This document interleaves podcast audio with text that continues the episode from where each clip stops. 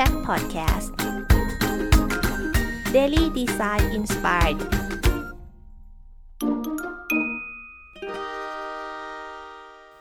สวัสดีครับยินดีต้อนรับสู่ฮิมจิแชทพอดแคสต์อีกครั้งนะครับ คุณอยู่กับสกลที่รับวันอยู่ วันนี้เราก็จะมารีวิวต่อนะครับ Designing for behavior Change นะครับ Applying Psychology and Behavioral Economics นะครับอันนี้เขียนโดย Stephen Wendell นะครับ อันนี้ก็มาถึงบทที่5เนี่ยผู้เขาบอกว่าผู้เขียนเนี่ยเขาบอกว่าได้ประยุกต์ Design Thinking Process เนี่ยมาสร้างกระบวนการที่ชื่อคำว่า Design นะครับ ถ้าเรากลับไปมองเรื่องของ Design Thinking เนี่ยก็จะมีกระบวนการเช่นพวก Empathize Define Ideate Prototype Test ใช่ไหมฮะ ซึ่งตรงนี้มันก็จะมีความแตกต่างนะ เช่นจะมีสิ่งที่มันเหมือนกันแล้วก็แตกต่างกันนะครับคำว่า define เนี่ย แล้วก็มีเอาคำต่อไปคือ explore define นี่เหมือนกันนะครับคล้ายๆกันนะครับ explore เนี่ยก็คือเป็นอันขั้นที่2เนี่ยของเก่ามันคือ empathize นะแล้วก็มีเรื่องของ implement นะจริงๆก็คือ prototype นี่แหละ test ก็คือ determine นะครับส่วนที่ขาดไปคือ ideate เนี่ยซึ่งเขาบอกว่าเขาจะเพิ่มเติมใน craft กับ determine นะครับคำว่า define เนี่ยก็คือการกำหนดว่าใครคือ user group นะครับส่วน explore คือการเก็บข้อมูลเนี่ยเพื่อที่จะวินิจฉัยปัญหาที่ผู้ใช้เจอนะครับ เพื่อใช้ในการออกแบบนะครับส่วน craft คือการเขียนข้อสมมติฐานเรื่องราวที่ผู้ใช้มีไปสัมพันธ์กับผลิตภัณฑ์นะครับ การทำ intervention ในการเปลี่ยนพฤติกรรมนะครับ intervention เนี่ยจริงๆ ใช้ในศาสตร์ของพวกเกี่ยวกับกายภาพบำบัดมาก เพราะว่าถ้าเราปวดหลังอะไรเงี้ยก็จะมีการทำ intervention นะครับโดยการออกกำลังกายหรือว่าแบบทำกายภาพบำบัดนะครับ implement เนี่ยสร้างผิดพันธ์นะดูเรื่องจริยธรรมแล้วก็ผลกระทบทางพฤติกรรมครับ determine impact นะคือการเก็บข้อมูลเชิงปริมาณนะครับและคุณภาพเกี่ยวกับผู้ใช้เพื่อทำการประเมินผลกระทบนะครับแล้วก็ evaluate next step นะครับก็คือวิเคราะห์โครงสร้างของข้อมูลที่นำไปสู่ insight แล้วก็ได้ไอเดียเนี่ยเพื่อจะมาพัฒนาผิดพันธ์นะทีมก็จะทำการเปลี่ยนนะแล้วก็วัดถึงการเปลี่ยนแปลงนั้นๆนะครับคราวนี้ก่อนที่จะมาทำบิดพันเนี่ยจะต้องมีความชัดเจนเกี่ยวกับคำจำกัดความของปัญหานะครับ ซึ่ง เราต้องมองถึงผลลัพธ์เช่น target outcome อะไรที่เราจะต้องทำให้สำเร็จนะครับ ใครเป็นกลุ่มเป้าหมายนะครับคือ target actor นะแล้วก็ target action อะไรที่ actor จะกระทำนะครับ อันนี้ตรงนี้ก็จะมีเรื่องของ product vision นะ product vision คือเป็นมุมมองวิสัยทัศน์ของบริษัทที่จะให้กับผู้ใช้เนี่ยเช่น Amazon เนี่ยเขาบอกว่าจะเป็นบริษัทที่เน้นลูกค้าเป็นศูนย์กลางนะครับเขาบอกว่า ลูกค้าเนี่ยสามารถจะค้นหาทุกสิ่งทุกอย่างที่จะซื้อของของออนไลน์ได้นะครับ แล้วก็ซึ่ง Product Vision เนี่ยเราก็จะเห็นว่ามันจะเรื่องกับพันธกิจของบริษัทด้วยนะครับ เหมือนกับ Apple นี่ก็จะเป็นเรื่องของการทำผลิตภัณฑ์ที่แบบสร้างนวัตกรรมนะครับ เกี่ยวกับเรื่องของคอมพิวเตอร์นั่นแหละนะครับ เวลาที่เราทำผลลัพธ์ของเป้าหมายให้ชัดเจนเนี่ยอาจจะตอบคำถามว่า 1. อะไรที่ต้องเปลี่ยนนะครับ 2. ขอบเขตของ Impact เนี่ยที่ไหนบ้างนะครับ 3. อะไรที่ต้องการเปลี่ยนแปลงนะครับ แล้วก็4นะครับระยะเวลาเมื่อไหร่ที่ต้องการเปลี่ยนนะครับ คราวนี้ยกอย่างเช่นเนี่ยเราต้องการลดมลภาวะนะในกรุงเทพเนี่ยโดยตัดระดับของ PM นะ2.5นะภายใน 5 ปีนะลดระดับมันลงลงมานะครับดังนั้นเนี่ยการเขียนผลลัพธ์ให้ชัดเจนเนี่ยจะให้เราสามารถที่วัดได้นะครับ หลังจากนั้นเนี่ยให้พยายามสร้างเมตริกในการวัดนะครับ ตัวเมตริกเนี่ยควรจะเป็นอะไรที่วัดได้เที่ยงตรงนะครับ แล้วก็เชื่อถือได้นะแล้วก็เร็วด้วย แล้วก็ปรับเปลี่ยนตามพฤติกรรมผู้ใช้ได้นะค่อนข้างที่จะจับจับต้องได้อย่างแบบเหมือนกับมันละเอียดเหมือนกันนะแล้วก็ราคาไม่แพงถ้าจะวัดเนี่ยคือแบบไม่ใช่แบบโอ้โหใช้เครื่อ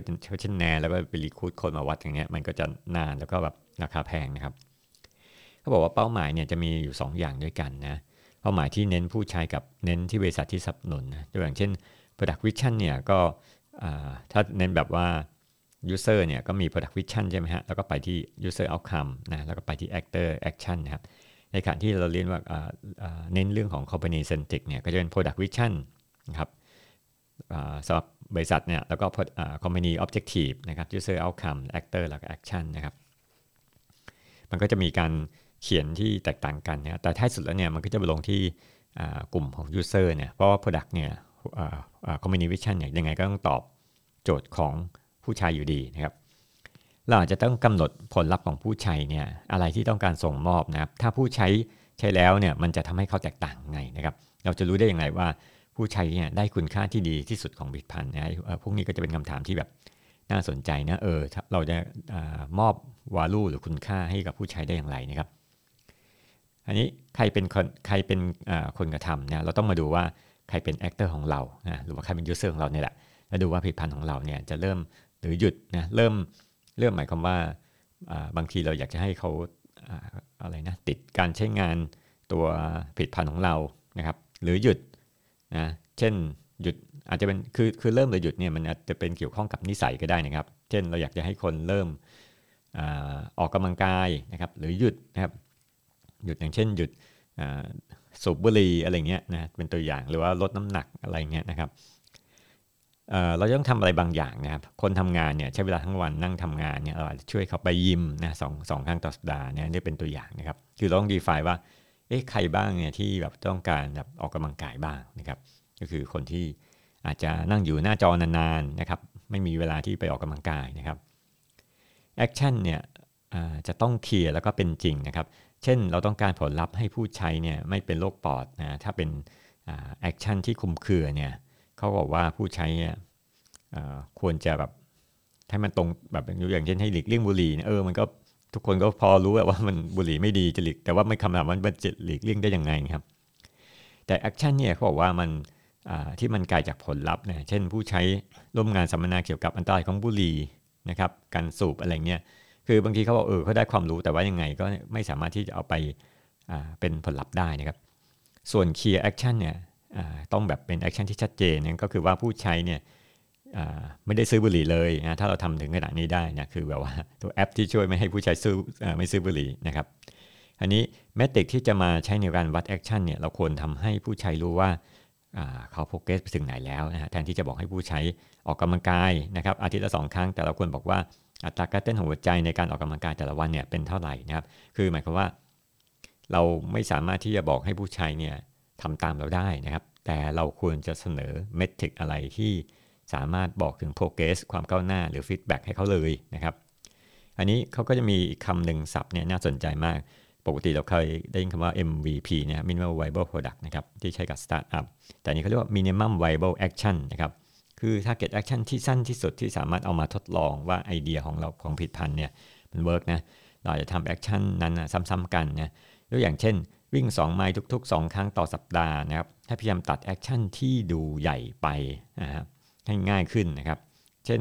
ให้ลองวิ่งแบบกลุ่มนะครับแทนที่แล้วก็แทนที่แบบโอ้คุณจะต้องวิ่งบ่อยๆนะแต่ต้องมาวิ่งแบบกลุ่มแทนเออมันก็จะช่วยทำให้เราแบบมีพลังในการวิ่งนะครับ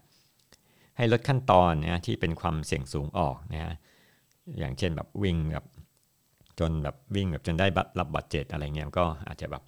ต้องระวังหรือว่าวิ่งแบบไม่ออกอ่า warm up อะไรก่อนหรือ warm down นะครับ ข้อข้อสมมติฐานเนี่ยสำหรับการเปลี่ยนพฤติกรรมเนี่ยจะมี format ดังนี้นะครับ uh, by helping นะครับ the actor start or stop นะครับ doing uh, describe the action นะ we will accomplish outcome หมายความว่า โดยที่ว่าเราช่วยคนเนี่ยที่เพื่อที่จะเริ่มหรือหยุดนะครับที่จะทำ action อะไรบางอย่างนะครับ เช่นจะช่วยให้เขาเพิ่มการออกกำลังกายนะครับ หรือให้เขาลดความอ้วนอะไรเงี้ยเพื่อที่ทำให้เขาสามารถที่สำเร็จ ผลลัพธ์อะไรบ้างเนี่ยทำอย่างเช่นยกอย่างเช่นสุดผลลัพธ์คือสุขภาพดีนะครับ อันนี้มาถึงบทที่7นะเจ็ดนะครับ ก็คือพูดถึงเรื่องของ exploring context นะครับหลังที่เราได้เสร็จขั้นตอนของ define แล้วเนี่ยเราก็จะมาค้นหาตัวบริบทนะซึ่งก็คือการเรื่องของการทำวิจัยนะครับแล้วก็การสร้าง persona ของ user นะครับแล้วก็มีการพัฒนา behavior map นะครับไอ้ตรงนี้มันก็คล้ายกับ user journey นะฮะแต่ว่ามันจะเป็น action base นะครับ แล้วก็ประเมินการกระทำใน เชิงของประสิทธิภาพนะฮะแล้วก็ราคาแรงจูงใจ แล้วก็ให้เลือก action ที่เป็นเป้าหมายตามคุณทียนั้นๆนะครับอันหนึ่งเนี่ยเราจะต้องศึกษาประสบการณ์ก่อนหน้านั้นว่า action และนิสัยของผู้ใช้เนี่ยตรงกับเป้าหมายผลิตภัณฑ์เราหรือเปล่านะครับเราดูว่าประสบการณ์อะไรที่คล้ายๆ กับสิ่งที่เราศึกษาอยู่นะครับ เช่นประสบการณ์การใช้อีเมลสำหรับคนที่ทำแอปเกี่ยวกับข้องกับการรับข้อมูลของลูกค้านะครับ อีกหนึ่ง ส่วนที่น่าสนใจก็ว่าเอ๊ะทำไมผู้ใช้เนี่ยต้องทำผลลัพธ์ให้สำเร็จนะครับ นอกจากนี้เนี่ยเราต้องดูข้อจำกัดทางกายภาพทางเศรษฐศาสตร์นะเช่น ผู้ใช้อาจจะแบบว่าไม่มีเงินจ่ายค่าบริการอินเทอร์เน็ต เพราะฉะนั้นเนี่ยผู้ใช้ก็อาจจะไม่สามารถที่จะเล่นแอปของเราได้อะไรยกอย่างนี้ครับ เราอาจจะ segment ลูกค้าก่อนที่จะมาทำ persona นะครับในเล่มนี้เนี่ยเขาบอกว่าใช้เรื่องของประสบการณ์มาเป็นตัวแบ่งนะครับ เช่น คนที่มีประสบการณ์คล้ายกันนะคนที่ใช้ซอฟต์แวร์คล้ายกันนะ หรือคนที่ประสบการณ์น้อยกับการใช้คอมพิวเตอร์ก็ได้นะครับ คนที่ได้ถูกฝึกอบรมในช่วงเริ่มต้นนะครับหรือเหมือนถูก training นะครับแล้วเราก็บอกว่าเอ๊ะใครเป็นกลุ่มที่เป็นcandidate นะที่เหมาะสมนะเพราะว่ากลุ่มของ user มีจำนวนเยอะเพราะฉะนั้นเราต้องเอ๊ะสมมติว่าอาจจะเป็นคนที่แบบว่าใช้ซอฟต์แวร์คล้ายๆกับเรามาก่อนหน้านั้นนะอ่า persona ก็จะเป็นอีกแบบหนึ่งนะครับ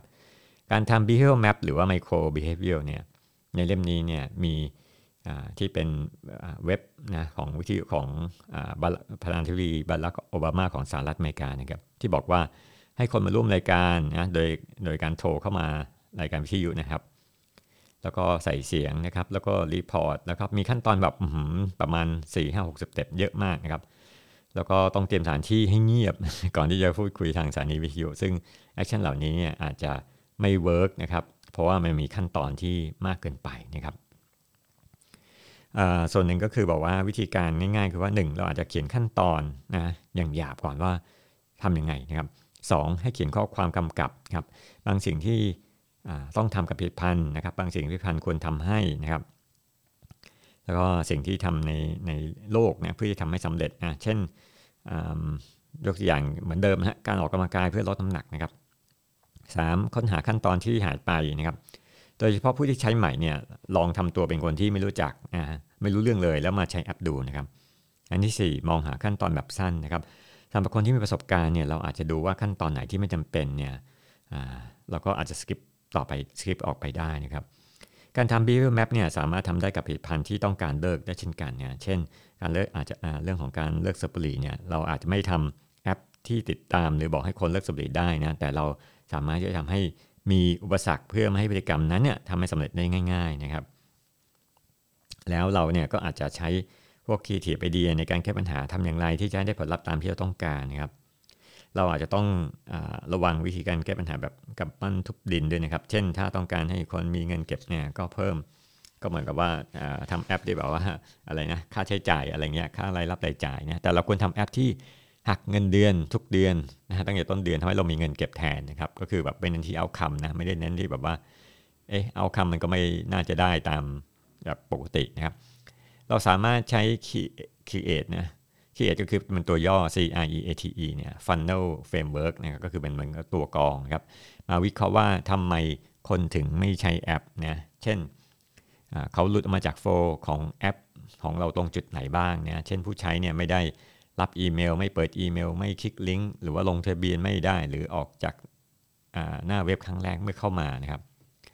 ไม่เลือกแผนการใช้บริการนะอันนี้เราก็สามารถใช้กับนิสัยที่ต้องการให้ผู้ใช้เนี่ยเลิกเหมือนกันนะคนที่มีนิสัย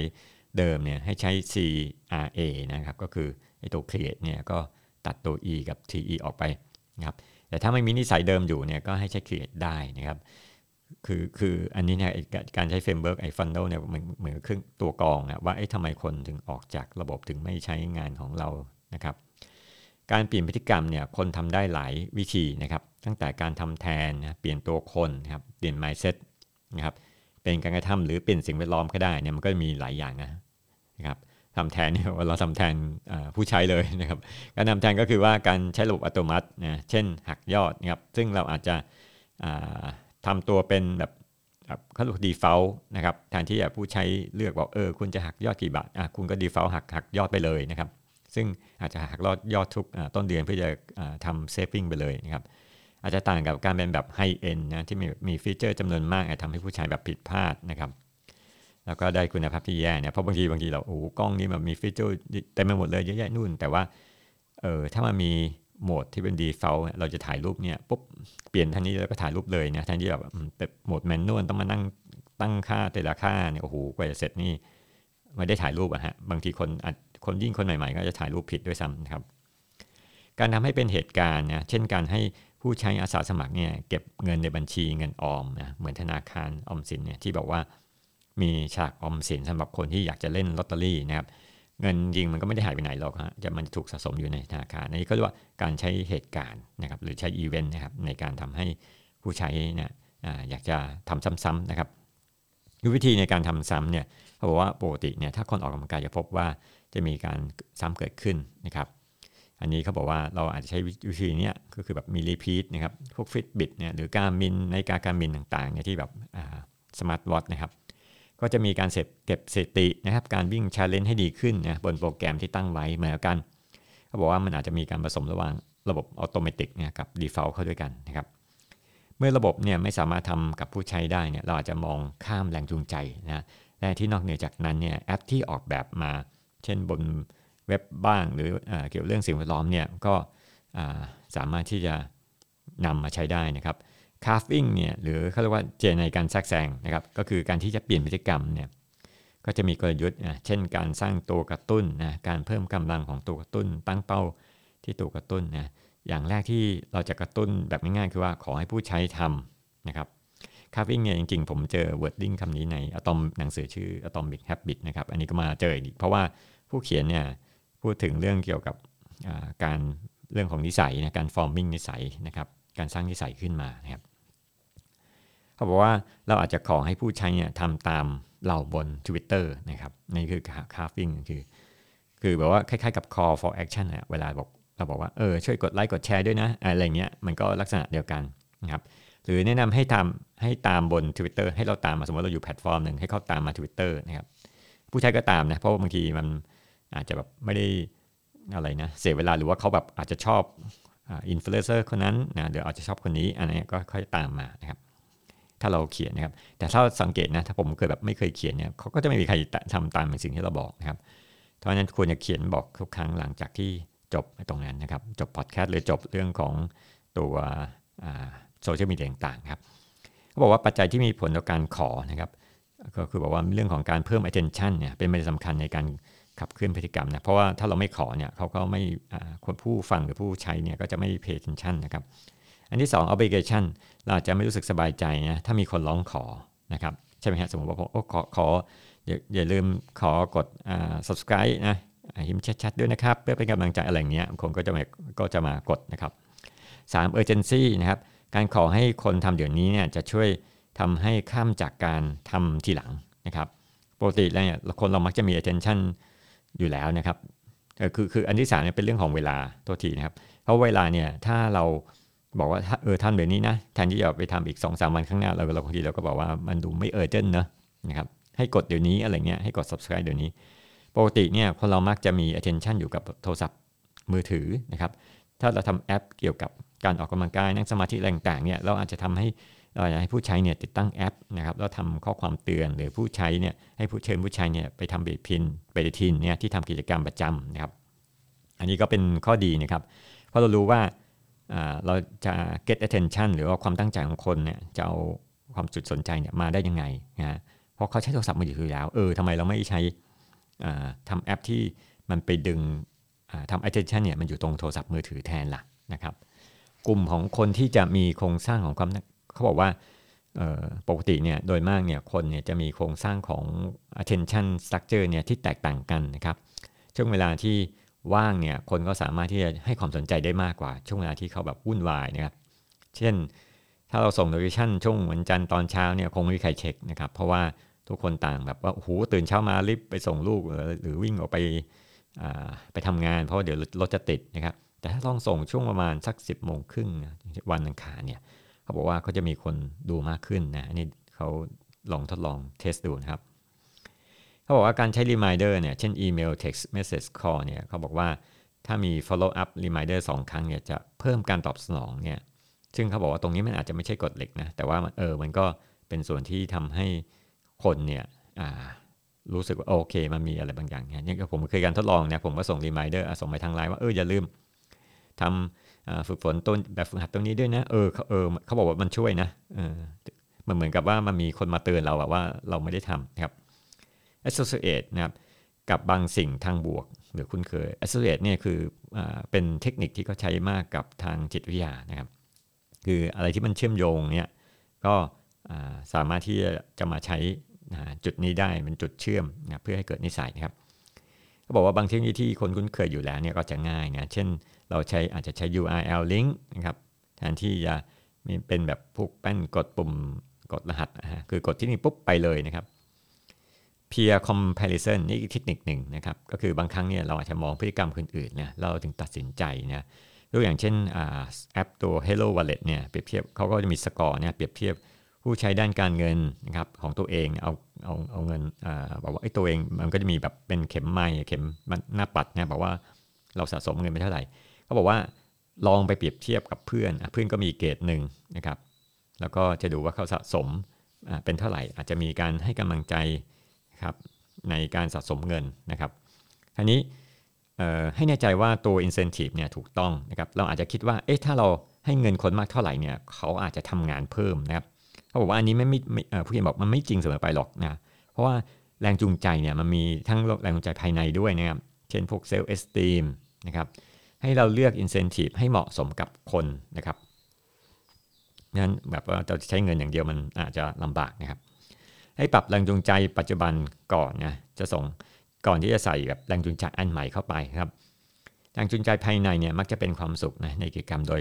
ไม่ได้มองเรื่องแรงกดดันหรือภายนอก จากภายนอกหรือรางวัลนะครับผู้ใช้เนี่ยผู้ใช้ของคุณเนี่ยอาจจะมีแรงจูงใจทั้ง2ออย่างก็ได้นะครับก็ให้ปรับจูนนะครับถ้ามีแรงจูงใจที่ไปโยงเกี่ยวกับชีวิตของเขาเนี่ยซึ่งเราสามารถจูงใจข้างนอก เข้าไปข้างในก็ได้นซึ่งอาจจะทำให้เขาสูญเสียความสุขนะ เช่นยกอย่างเช่นเราบอกว่าเขาปกติแบบชอบทำอาจจะอาจจะทำพอดแคสต์แบบฟรีๆแบบทำแบบอาสาสมัครหรืออะไรเงี้ยก็มีอยู่เยอะอย่างเช่นผมเป็นต้นก็จะไม่ได้แบบเงินจากสปอนเซอร์อะไรที่ไหนนะครับ ก็ไปซื้อหนังสือก็เล่มละพันกว่าบาทนะครับก็ซื้อมานะครับเพื่อจะให้ผู้ผู้ฟังเนี่ยได้ประโยชน์นะครับ คราวนี้เนี่ยเขาบอกว่าเออสมมติว่าเราแทนที่บอกเออเขาอาสาสมัครไปซื้อหนังสือเองมาแบบลงทุนเองมาทำพอดแคสต์เนี่ย แต่ว่าถ้าเราจ่ายเงินเนี่ยเขาอาจจะไม่ทำไงได้นะมันตรงข้ามกันนะครับ อันนี้แสดงว่าแรงจูงใจบางทีเราใส่เข้าไปเนี่ยมันอาจจะเกิดปัญหาขึ้นเพราะฉะนั้นต้องดูต้องระวังด้วยนะครับเขาบอกว่าไม่ใช่ว่าแรงจูงใจภายนอกเนี่ยจะไม่ดีเสมอไปนะแต่เราสามารถใช้เชื่อมต่อระหว่างภายนอกกับภายในได้นะเช่น การจัดงานปาร์ตี้นะครับเรียนภาษาเนี่ยทำให้เกิดแรงจูงใจภายในในการเรียนภาษาในอนาคตนะครับอันนี้ก็น่าสนใจนะครับสมมติเรียนภาษาจีนอะก็นัดแบบปาร์ตี้มาเจอกันนะครับ แล้วก็อาจจะพูดคุยภาษาจีนอะไรเงี้ยแล้วก็เคยไปจัดเรียนคลาสออนไลน์ทีหลังนะครับหลีกเลี่ยงการจ่ายเงินในการจูงใจนะการจ่ายเงินเนี่ยทำจะทำให้คนทำงาน แต่ถ้าเมื่อไหร่ที่หยุดจ่ายเงินเนี่ยมันก็อาจจะเป็นแบบว่าเขาก็หยุดทำนะครับมันควรจะเป็นสิ่งที่ยูเซอร์ต้องการ take action นะแต่แรกมากกว่าการจ้างนะครับ คนส่วนใหญ่เนี่ยจะเกลียดการสูญเสีย อันนี้ก็เป็นเทคนิคหนึ่งนะคือแบบ loss aversion นะครับเช่น คนไม่ชอบป่วยมากกว่าการไปออกกำลังกายนะครับการใช้เทคนิคการสูญเสียอาจจะต้องพิจารณาถึงต้นทุนนะเริ่มต้นว่ายอมรับได้มากเท่าไหร่นะครับหรือการทำโทษที่ต้องเสียเงินไปกับการบริจาคองค์กรที่คุณไม่ชอบอ่าอันนี้ก็น่าสนใจนะครับ คือไม่อยากจะสูญเสียนะครับ ความหลากหลายของชีวิตในการดึงดูดเนี่ยสิ่งที่สร้างแรงจูงใจเนี่ยจะเป็นการผลักดันในชีวิตเนี่ยเช่นการให้รางวัลนะครับกึ่งเงินนะครับ ยกตัวอย่างการทุกแต้มสะสมอะไรต่างๆนะครับสะสมแลกแต้มนะครับการให้รางวัลแบบประสบความสำเร็จนะเช่นพวกแบชอะไรแบชก็คือตาลูกเสืออะไรต่างๆเนี่ยเวลาเราเล่นเกมเขาจะให้แบชมาเออคุณประสบความสำเร็จด้านนู้นด้านนี้ด้านนั้นแต่ละขั้นแต่ละขั้นนะครับการใช้เกม gamification นะครับแรงจูงใจในสังคมก็ได้นะครับเช่นสาระหรือเพื่อนนะครับแล้วก็อันนี้ก็จะเป็นแบบอย่างนึงก็คือประโยชน์ภายในนะเช่นการค้นหาอะไรใหม่ๆนะก็คือเป็นแรงจูงใจเหมือนกันนะครับ วันนี้เวลาเราออกแบบพวกอะไรต่างๆเนี่ยเราอาจจะใช้พวกแบบออกแบบแอป หรือออกแบบอะไรการออกกำลังกายหรือกิจกรรมเนี่ยก็ใช้แรงจูงใจพวกนี้นะครับ คือมันเป็นเรื่องที่แบบเราสามารถที่ประยุกต์ใช้ได้นะไม่จำเป็นจะต้องแบบออกแบบผิดพันธุ์ใหม่ก็ได้นะครับ การใช้แรงจูงใจจากอนาคตมาใช้ปัจจุบันเนี่ยเช่นนักวิจัยเนี่ยได้ใช้เทคนิคพวกที่เอาใช้ภาพถ่ายเนี่ยที่แสดงถึงภาพอนาคตนะ ก็มาช่วยได้นะครับทำไมโอ้อันนี้ถ้าสมมติคุณทำอย่างนี้นะครับ ต่อไปอีกอะไรนะอีกประมาณ 10 ปี คุณจะเป็นเศรษฐีอะไรเงี้ยก็จะมีภาพภาพอนาคตของคุณมาเอามาให้ดูนะให้ให้ผู้ใช้ดูนะครับ Professor Dan เนี่ย Ariely เนี่ยก็ใช้อนาคตนะเขาบอกแต่ว่าลดให้สั้นลงนะโดยการทดแทนเนี่ยเพราะว่า Professor Dan เนี่ยเคยเคยแบบได้รับอุบัติเหตุที่แบบตัวเขาโดนไฟไหม้นะครับเหมันไฟไหม้ตัวเพราะฉะนั้นเนี่ยเขาบอกว่าเขาเรียกว่า reward substitute นะ เช่นหลังจากการได้รับรักษาที่โรงพยาบาลของเขาเนี่ยเขาก็ได้รางวัลให้รางวัลกับตัวเอง โดยการไปดูภาพยนตร์ดูหนังนะครับ อันนี้ก็จะเป็น reward substitute นะก็เป็นแรงจูงใจแบบหนึ่ง การเอาสิ่งกีดขวางทางกายภาพออกโดยดูจากเส้นทางของ micro behavior นะครับก็คือเราจะดูว่าเอ๊ะสมมติว่าพฤติกรรมมันมีอะไรบ้าง action อะไรบ้างต่อกัน 1 2 3 4นะถ้าบางอย่างที่เราดูว่ามันมันมันมากไปเราก็ออกได้นะ หรือถ้าเป็นสิ่งกีดขวางในใจต่างๆเนี่ยการขาดความเชื่อมั่นความไม่แน่นอน เราจะใช้แรงกระตุ้นนะเช่นเปรียบเทียบกับเพื่อนหรือเอาแรงต้านออก โดยการทำให้เป็นแบบ default แล้วก็มีปสัมพันธ์ที่ง่ายนะครับ ก็คือเอาสิ่งขวางออกนะครับ หรือเพิ่มสิ่งขวางมันมีได้ 2ออย่างนะครับ ถ้าทางถ้าทางลบอาจจะเพิ่มสิ่งขวางแบบเพื่อให้ไม่ให้เขาทำได้ง่ายขึ้นนะครับ แต่ถ้าทางบวกอาจจะเพิ่มเพื่อให้เขาทำมากขึ้นครับ ส่วนที่เป็นประสบการณ์ทางลบเช่นไม่สามารถลดน้ำหนักได้เนี่ยโดยใช้แอปเนี่ยเราอาจจะลบความจำเก่าออกนะที่มาแต่ว่าเอ้ยจะลบความจำเขาจะลืมนะแต่จริงๆแล้วมันก็คือการใช้ face start นะครับก็คือว่าคล้ายๆกับ New Year Resolution นะอย่างเช่นเราอาจจะบอกในช่วงวันเกิดคุณอยากจะ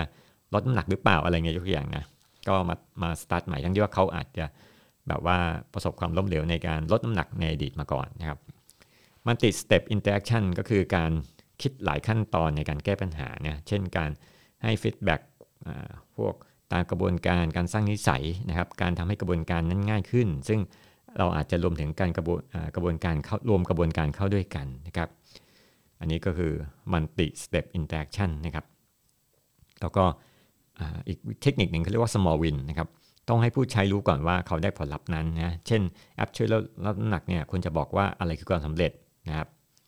เหมือนกับพวก Apple Watch Fitbit เนี่ยสามารถที่จะให้ฟีดแบ็กทันทีนะครับ ตัว feedback loop เนี่ยทำให้ผู้ใช้เนี่ยปรับพฤติกรรมเพื่อนำไปสู่เป้าหมายนะครับ มันก็จะมีหลายอย่างนะ เช่นเราบอกว่าเราอยากจะให้คนอะไรนะทำความสะอาดอะไรเงี้ยฝุ่นไม่มีเงี้ยเราอาจจะมีเครื่องวัดฝุ่นในโรงงานเนี่ยถ้าปรากฏว่าฝุ่นมันลดลงเนี่ยเขาก็คนพนักงานเออก็จะเริ่มทำความสะอาดดีขึ้นนะครับองค์ประกอบของ feedback เนี่ยก็ต้องมี ต้องมีเวลาที่จะบอกชัดเจนเข้าใจง่ายนะครับแล้วผู้ใช้รู้ว่าทำแล้วเนี่ยจะได้รับผลกลับมานะครับ ยิ่ง instant แบบว่าทันทีเมื่อไหร่เนี่ยมันก็ยิ่งดีนะที่บอกเออคุณภาพน้ำแบบน้ำมันเสียนะ แล้วก็มีเครื่องวัดเซนเซอร์แล้วก็บอกว่าเออน้ำคุณภาพดีไม่ดีเนี่ยมันก็ทำให้คนเออรักษาน้ำให้สะอาดขึ้นนะครับ การสร้างนิสัยนะครับ สามารถแบ่งออกไปได้เป็น 2 แบบนะครับ ก็มีก็คู CUE นะกับรูทีนนะครับ กับคูรูทีนเรวอร์ดอันแรกเนี่ยจะเป็นการทำซ้ำนะครับ แต่อันที่2เนี่ยจะมีการให้รางวัลท้ายสุดนะครับ การจะปรับพฤติกรรมพฤติกรรมคนเนี่ยต้องมีรางวัลอยู่ท้ายสุดด้วยนะครับแล้วก็ตัวครูเนี่ยคือคือหมายความว่าในในอันแรกเนี่ยครูรูทีนสมมติว่าเราวิ่งออกกำลังกายแล้วเออเราให้รางวัลเราเนี่ยมันก็จะ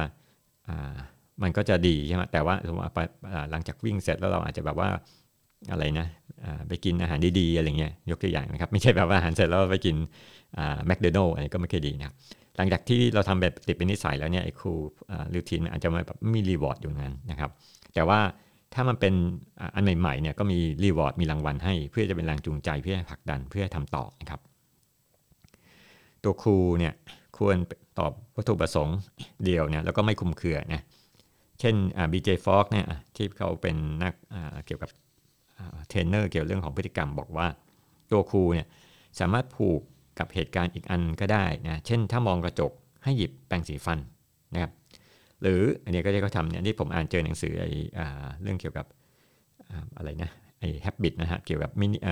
มินิอะไรนะ mini habit หรือสักอย่างนะครับถ้าเมื่อไหร่ที่กดชักโครกให้วิดพื้น 3 ครั้งนะซึ่งจริงแล้วไอ้ชักโครกกับวิดพื้นเนี่ยไม่เกี่ยวกันเลยนะครับแต่มันเป็นตัวครูที่เราสามารถเชื่อมโยงมันกับเข้าเชื่อมโยงกันเข้ามาได้นะครับคือถ้าเราเป็น habit นะครับ ตัว cue trigger เนี่ยสามารถเป็นทั้งภายในและภายนอกนะเช่น ความเบื่อความหิวก็ได้นะเป็นภายในนะครับหรือเป็นภายนอกเช่นเห็นนาฬิกาบอกเวลาเป็นภายนอกเออเราก็เริ่มหิวนะฮะสมมติใกล้สิบเอ็ดโมงครึ่งเริ่มหิวละนะแต่ว่าเป็นบางทีแบบนาฬิกาภายในอะท้องเราเริ่มหิวอันเนี้ยก็เป็นตัวอย่างนะครับอันนี้รูทีนเนี่ยควรจะสร้างขึ้นมาโดยที่แบบไม่ต้องคิดนะเช่นการขับรถนะก็เป็นนิสัยที่แบบว่าที่จริงๆแล้วมันซับซ้อนนะ แต่ว่ารูทีนเนี่ยมันก็ทำให้เราแบบไม่ต้องคิดว่าเออจะต้องทำอะไรก่อนหนึ่งสองสามสี่นะครับ ส่วนแฮบบิตเนี่ยนิสัยเนี่ยจะมีพลังมากนะเขาบอกว่าแต่ก็จะอาจออนแอร์ถ้ามันไม่เสถียรนะครับ เช่นเราเปลี่ยนโทรศัพท์นะตัวครูอะไรต่างๆ แบบตัวที่กระตุ้นเนี่ยมันอาจจะหายไปนะครับ เช่นสมัยก่อนแล้วมันมีแจ้งเตือนอยู่นะแต่ว่าเปลี่ยนโทรศัพท์เสร็จปุ๊บแจ้งเตือนหายไป ตัวนิสัยเนี่ยก็ไม่สามารถถูกกระตุ้นได้ เพราะฉะนั้นอันนี้ต้องต้องระวังนิดหนึ่งนะครับ เวลาคิดถึงเทคนิคการที่จะห้ามนิสัยที่ไม่ต้องการให้เกิดเนี่ยเราก็สามารถคิดตรงข้ามได้นะครับในเฟรมเวิร์กเอกเนี่ยตัวอย่างเช่นครูนั่นคือการเอาสิ่งรบกวนออกไปสำหรับการสร้างนิสัยนะแต่ถ้าต้องการจุดคือว่าการเพิ่มสิ่งรบกวน และการกระทำอื่น ๆ ที่น่าสนใจเข้ามาแทนนะครับ reaction นะครับใช้เปรียบเทียบกับส่วนสำหรับเปรียบเทียบกับเพื่อนเขาดีฮะไอไอคอมไอคอมเพเนียนอะไรเนี่ยฮะสำหรับนิสัยที่ดีนะครับ กับนิสัยที่ไม่นิสัยที่ดีนะครับ คือเราเปรียบเทียบกับเพื่อนนิสัยไม่ดีก็ใช้ลักษณะเดียวกันนะครับเราก็เปรียบอาจจะเปรียบเทียบในเชิงทางลบบอกว่าเพื่อนก็ไม่ทำนะเช่นนิสัยการทุจริตอะไรเงี้ยมันก็จะหายมันก็เกตอาจจะหายได้ลดลงนะครับ ability ก็คือการทำให้เป็น default นะคนจะแบบไม่ต้องแบบว่าคิดว่าจะต้องทำกี่สเต็ปบ้างนะครับแต่ negative เนี่ย